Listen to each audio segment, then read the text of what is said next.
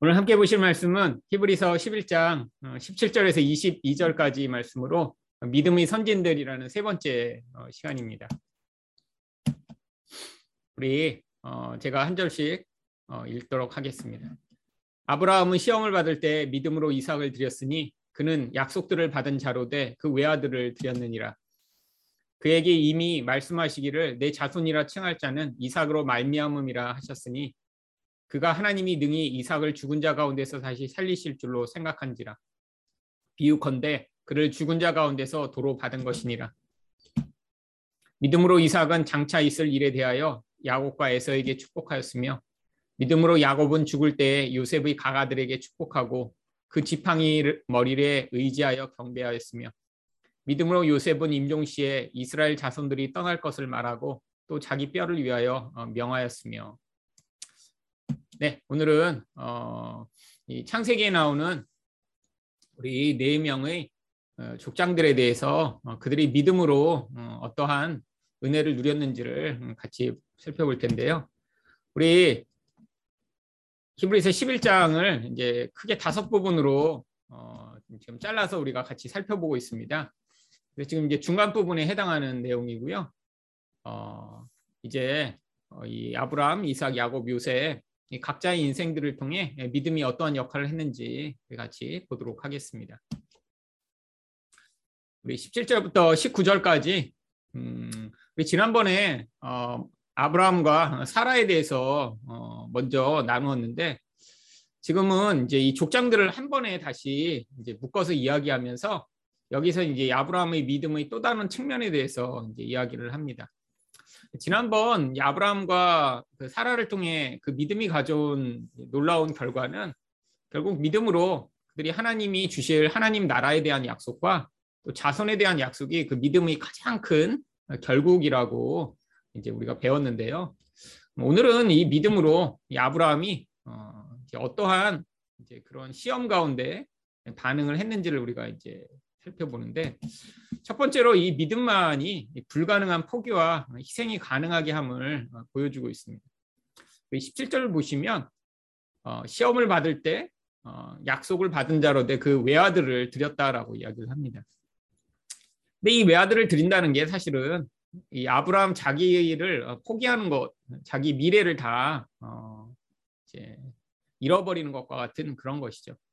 근데 이게 이제 시험일 수밖에 없는 게 결국 이 인생 가운데는 자기 자신을 보존하는 것이 인생의 가장 큰 목적이고 또 가장 중요한 일이기 때문입니다. 그러니까 믿음이 없으면 결국 자기 자신을 부인하는 예수 그리스도가 자기를 부인하고 십자가를 지고 따르라라고 하는 진정한 제자의 길을 살아갈 수가 없는 것이죠. 왜냐하면 인생이라는 것은 자기 자신의 존재가 소멸되고 자기가 의미 없는 존재가 되는 것에 대한 가장 큰 두려움이 있습니다. 어떻게든지 자기 자신을 더 보존하고 그게 그 자식으로 말미암아 계속되기를 바라는 것이 인간의 가장 큰 열망이기 때문이죠. 근데 결국 이 믿음의 여정에서 결국 하나님의 약속을 믿는 자만 이처럼 자기 아들을 죽인다는 건 결국 자기가 죽는 것보다 더 고통스러운 일이며 가장 불가능한 일인데 이런 불가능한 이 포기와 희생이 가능하게 만드는 가장 중요한 원인이라고 하는 것입니다. 결국 성도가 이 땅에서 예수 그리스도로 말미암아 은혜로 살아가는 존재가 되기 위해 가장 필요한 것이 그래서 믿음이에요. 우리가 오늘 이제 찬양으로 정말 은혜로 우리가 살아가기를 고백하며 불렀지만 참 그 은혜가 우리를 주장하는 그런 인생이 된다는 것처럼 놀라운 그런 정말 성도의 가장 아름다운 또 가장 축복된 인생이 없죠. 근데 왜 이렇게 은혜로 살아가는 사람들이 소수밖에 안 될까요? 결론적으로 얘기하면 믿음이 없어서고요. 믿음이 없기 때문에 희생하고 포기하는 것이 불가능하기 때문입니다. 결국 믿음이 있으면 이 모든 것들이 연달아 연결되며 그 인생이 나타나는 것이죠. 두 번째로 같은 내용이긴 한데 이 믿음이 있어야 하나님의 약속과 배치되는 상황에서 순종할 수 있습니다. 사실 이 하나님의 약속은 눈에 보이지 않고 또 현실 가운데 성취되는 것이 어려워 보이는 경우가 자주 있습니다. 하나님 나라에 대한 약속, 하나님 나라가 뭐 나중에 우리가 천국에 가게 된다는 약속을 넘어 하나님이 죄를 완전히 다스리시고 하나님의 백성을 온전히 보호하시며 우리가 정말 그 하나님의 영광 가운데 임하게 되며 정말 인간이 만들어진 그 가장 최고의 목적인 하나님을 예배하고 온전한 사랑을 하는 그런 존재가 될 것을 우리가 말씀으로 약속을 받고 있죠. 이 땅을 살아가며 이 약속이 정말 구체화되고 현실화되며 이루어질 것 같다라는 소망을 갖기보다는 오히려 이 죄로 말미암는 낙심과 또 좌절과 정말 오래 기다리고 인내해도 이루어지지 않는 것 같은 절망에 빠질 때가 훨씬 더 많이 있습니다. 자손에 대한 약속도 그렇죠. 하나님이 정말 하나님 백성에게 주시는 가장 큰 축복이 무엇일까요? 결국 그 한 존재로 말미암아 다른 사람에게 하나님의 나라의 영향력을 미쳐 또 다른 구원받는 자, 또 예수 그리스도를 알며 성장하는 자가 나타나는 것인데 또 이것처럼 어려운 일이 없는 것 같습니다. 근데 이런 가장 약속과 배치되는 상황에서도 믿음이 있는 자만 순종하며 그 결국을 보게 될 수 있다는 것이죠. 또 마지막으로 이 믿음이 있는 자는 무엇이 가능합니까? 현실적이지 않은 가능성을 기대하게 합니다. 아들을 죽이라고 그랬는데 아브라함이 뭘 기대했어요? 이삭을 죽은 자 가운데서 다시 살리실 줄로 생각합니다. 결국 이 하나님의 완전하심, 하나님이 전능하심을 기대할 수 있기 때문에 이 현실적이지 않은 이 땅의 법칙과 원리에 따라서는 불가능한 것들을 바라고 기대해 그것으로 하나님이 일하시는 것들을 볼 수 있습니다. 그러니까 이 믿음이 단순히 뭐 어떤 것을 이루고 믿음으로 뭔가 놀라운 일을 하는 그런 수준이 아니라 이 믿음은 하나님 백성처럼 살아가게 만들며 이 땅 가운데 하나님 영광을 경험하게 만드는 가장 중요한 요소라고 하는 것이죠. 반대로 그러니까 믿음이 없다면 뭐가 불가능할까요? 결국 성장하는 것도 불가능하고 결국 조금만 낙심되고 조금만 좌절되는 상황이 있으면 금방 무너져 내릴 것이고요. 또 현실적이지 않은 그런 하나님의 약속과 은혜는 받아들이지 못하고 늘 내 눈으로 판단하는 것으로 인생을 결정하고 걸어가는 그런 지극히 인간적이고 지극히 현세적인 인생으로 살 수밖에 없는 것이죠. 결국 이 믿음이 이 아브라함처럼 만들어서 그 믿음의 시험을 넘어 그를 통해 그 약속이 이루어진 것처럼 우리에게도 이런 믿음의 도전을 하고 있는 것입니다. 그러면 그 다음에 이삭은 무엇을 이야기하고 있나요? 이삭의 믿음에 대해서는 장차 있을 일에 대해 야곱과 에서를 축복하였다라고 얘기합니다. 아니 근데 뭐 많은 내용이 있을 텐데 왜 자녀들을 축복한 것에 대해서만 이야기를 하고 있죠? 이게 지금 이 이삭에게도 동일한 자녀에 대한 약속 또한 땅에 대한 약속이 주어져 있는데 지금 이삭의 인생에서 자주 경험한 게 뭐냐면 창세기에서 보면 땅에서 계속 쫓겨나요.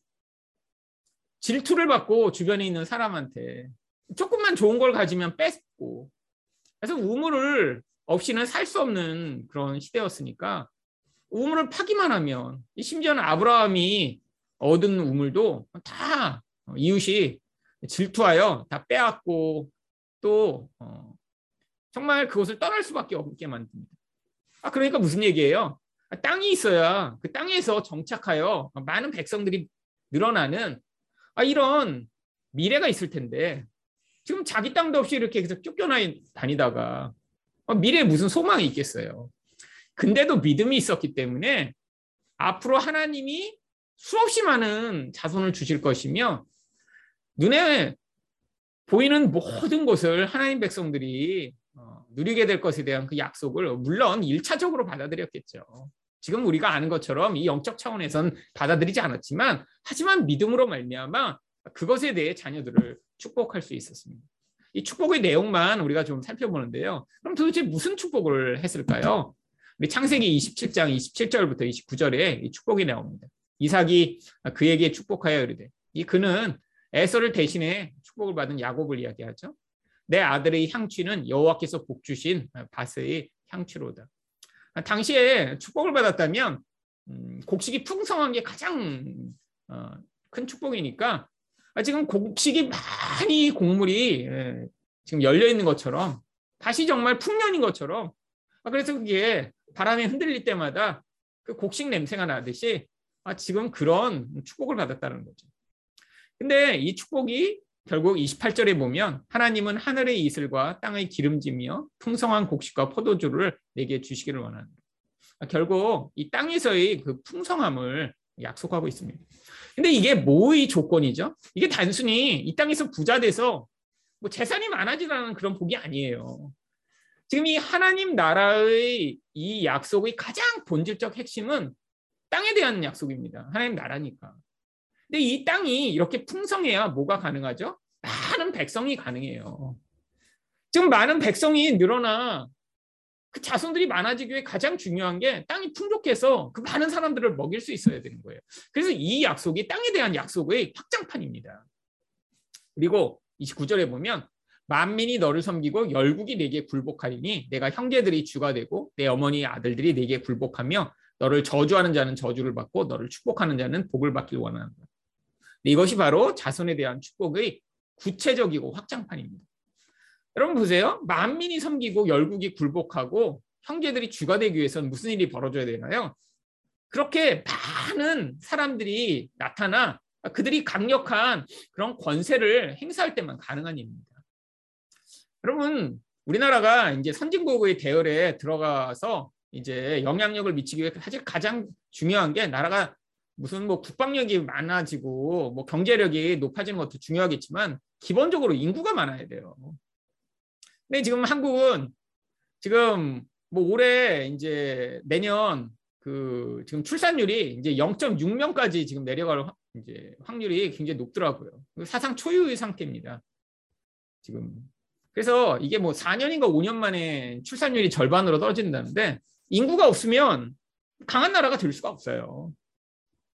지금 초강대국이라고 불리는 미국이 이렇게 영향력을 미치는 이유가 기본 땅과 강력한 그 땅의 풍성함으로 말미암는 그런 자산과 또 거기서 말미암는 많은 사람들이 있기 때문이죠. 결국 이게 그 두 가지 약속의 아주 구체적인 거예요. 이삭은 지금 현실에서는 자기 땅도 없이 쫓겨다녀야 되는데 내 자손들은 이렇게 풍족한 땅을 가지고 거기서 사람들이 많아져 엄청난 권세와 영향력을 누리게 될 거야라는 그런 믿음으로 말미암는 미래를 바라보며 구체적인 지금 축복을 내리고 있는 것입니다. 이게 바로 이 이삭이 믿음으로 살았다라고 하는 증거라는 거예요. 자, 이게 바로 하나님 백성들에게 요구되는 것입니다. 무엇이요? 이 땅에서 하나님 백성이 이렇게 지금 막 미래가 풍성할 거야. 하나님 백성들이 이렇게 권세를 가지고 살게 될 거야. 이렇게 보이지 않는 경우가 많이 있죠. 내 믿음을 가지고 그 미래를 바라보며 이렇게 축복하고 선언할 수 있는 그런 사람이 되어야겠죠. 자, 세 번째로 우리 야곱은 어떤 믿음을 발휘했나요? 믿음으로 이 야곱도 축복하고 지팡이 머리에 의지하여 경배하였다라고 얘기합니다. 야곱의 첫 번째 이 믿음은 아들들에 대한 축복이에요. 근데 이 축복의 핵심이 땅에서의 번성함입니다. 결국 이게 이제 이삭의 축복이 이제 내려왔는데 지금 상황적으로 더 나빠진 상황입니다. 왜죠? 하나님은 가나안 땅을 주시겠다고 약속했는데 이 가나안 땅은 고사하고 지금 흉년으로 말미암아 애굽에 내려와 지금 빌붙어 살고 있는 상황인데 그 땅에서 엄청나게 번성한 것을 약속하고 있으니까. 근데 이게 하나님이 예비하신 것입니다. 역사상 만약에 이스라엘 백성들이 이렇게 애굽에 내려가 400년 정도를 살지 않았더라면 이렇게 큰 민족이 돼서 나중에 가나안 땅으로 들어오지 못했을 것이라고 대부분의 구약학자들은 이야기하고 있습니다. 왜냐하면 이 가나안 땅이란 것은 이렇게 이스라엘 백성처럼 막 60만의 남자들을 대군이 거느릴 만한 그런 큰 민족이 될 수 있는 그런 환경 자체가 갖춰져 있지 않아요. 아니 이삭이 지금 자기 식구 먹여 살리기 위해서 우물 하나 파갖고 거기서 먹으려고 그러는데도 막 달려들어서 다 뺏을 정도로 경쟁이 치열하고 사실은 다른 사람이 거기서 큰 민족이 될 수 있도록 허용할 수 있는 환경이 아닌 거죠. 애국과 같이 정말 엄청난 비옥한 삼각주에서 거기서 그렇게 다른 민족과 구별된 채로 고센이란 땅에서 특별한 땅을 받아 거기서 번성하지 않았더라면 이들은 나중에 대민족이 돼서 가나안 땅으로 들어올 수 없었습니다. 아마 가나안 땅에서 조금만 세력이 커졌으면 주변 민족들의 질시와 공격으로 아마 다 죽임을 당했을 수도 있어요. 하나님이 특별한 목적을 가지고 그 땅에 부르신 거죠. 물론 이것은 바로 하나님 나라의 모형입니다. 이 세상에서 하나님이 하나님 백성들이 이렇게 특별한 곳에 어떤 때는 박해받는 것 같고 어떤 때는 노예로 전락하는 것 같은 때에도 하나님이 그 가운데 일하셔서 하나님 백성들을 다 풍성하고 강하게 만드세요. 역사상 계속 반복되어 나오는 일입니다. 바로 초대교회 때 로마의 박해가 그렇게 극심할 때 교회가 다 사라지는 것처럼 무섭게 박해를 했는데 몇백 년이 지나지 않아 결국 기독교가 로마 이 나라를 영적으로 정복하는 그런 놀라운 일이 벌어졌죠. 역사상 계속 고난과 박해를 통해 하나님 백성들은 그 가운데 성장하고 번성하는 일들이 벌어지고 있습니다. 또 한 가지 야곱이 믿음으로 무슨 일을 했나요? 연약한 가운데 하나님을 경배했습니다. 여기 보면 지팡이 머리에 의지하여 지금 거의 죽어가서 할아버지가 돼갖고 지금 애굽에 내려갔잖아요. 근데 누구를 경배해요? 바로 자기가 이렇게 약해진 자리에서 결국 하나님이 얼마나 놀라운 일들을 행하시는지를 고백하는 바로 그 자리에 믿음으로 서게 됐다는 거예요. 원망과 불평과 하나님을 향한 그런 불만이 아니라 내가 이렇게 약해짐으로 말미암아 오히려 하나님의 일이 놀랍게 이루어지게 된 것을 하나님 앞에 고백하는 자리에 섰다는 것입니다. 어떻게 이런 고백을 하게 됐나요?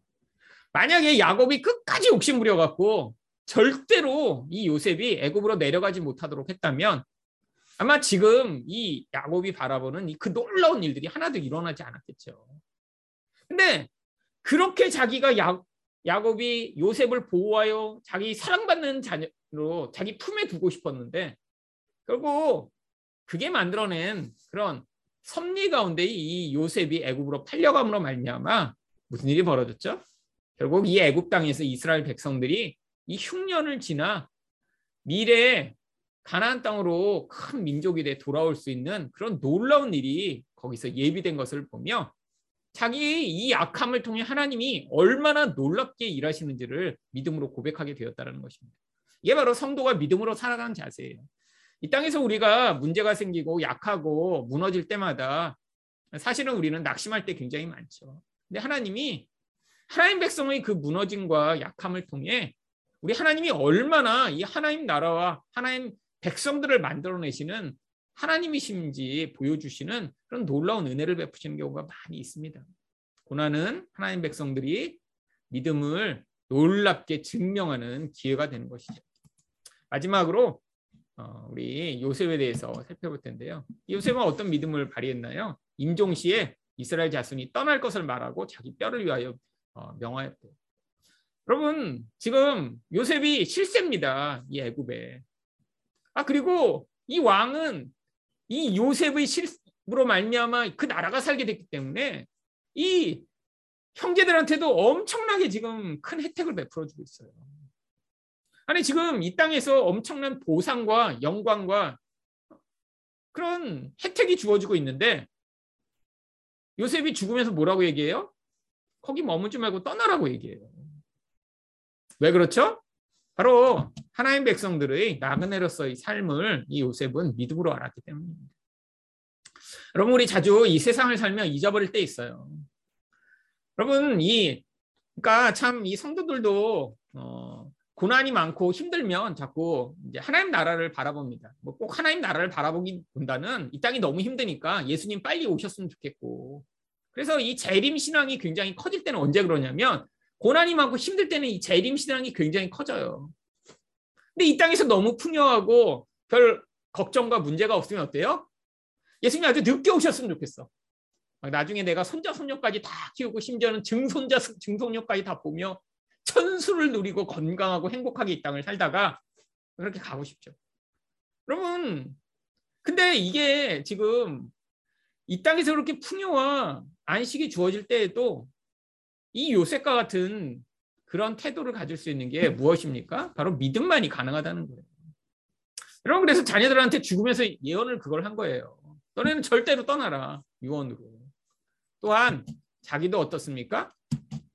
이 땅이 본향이 아님을 자기 뼈를 위하여 명하였습니다. 자기 뼈도 가지고 나가라고 그래요. 난 여기에 속한 자가 아니야. 하나님이 약속하신 그 가나안 땅에 그 땅이 내가 갈 곳이야. 라고 지금은 상황적으로 애굽에 묻히지만 자기가 본래 소속된 곳이 어디인지를 고백하며 유언을 합니다. 여러분 유언이라는 게 그 인생에서 가장 중요한 말이잖아요. 여러분 이 땅에서 가장 큰 영화를 누리고 있는 그 자리에서 바로 그것을 유언하였다는 것이 요셉이 믿음으로 말미암아 이 땅 가운데서는 나그네로 살았고 하나님 나라를 소망한 자였음을 보여주는 것이죠. 바로 이 족장들의 인생을 통해 이 믿음이 결국 하나님 백성처럼 이 땅을 살아가게 만드는 아주 중요한 그런 힘이며 능력이라는 것을 히브리서 기자는 보여주고 싶었던 것입니다.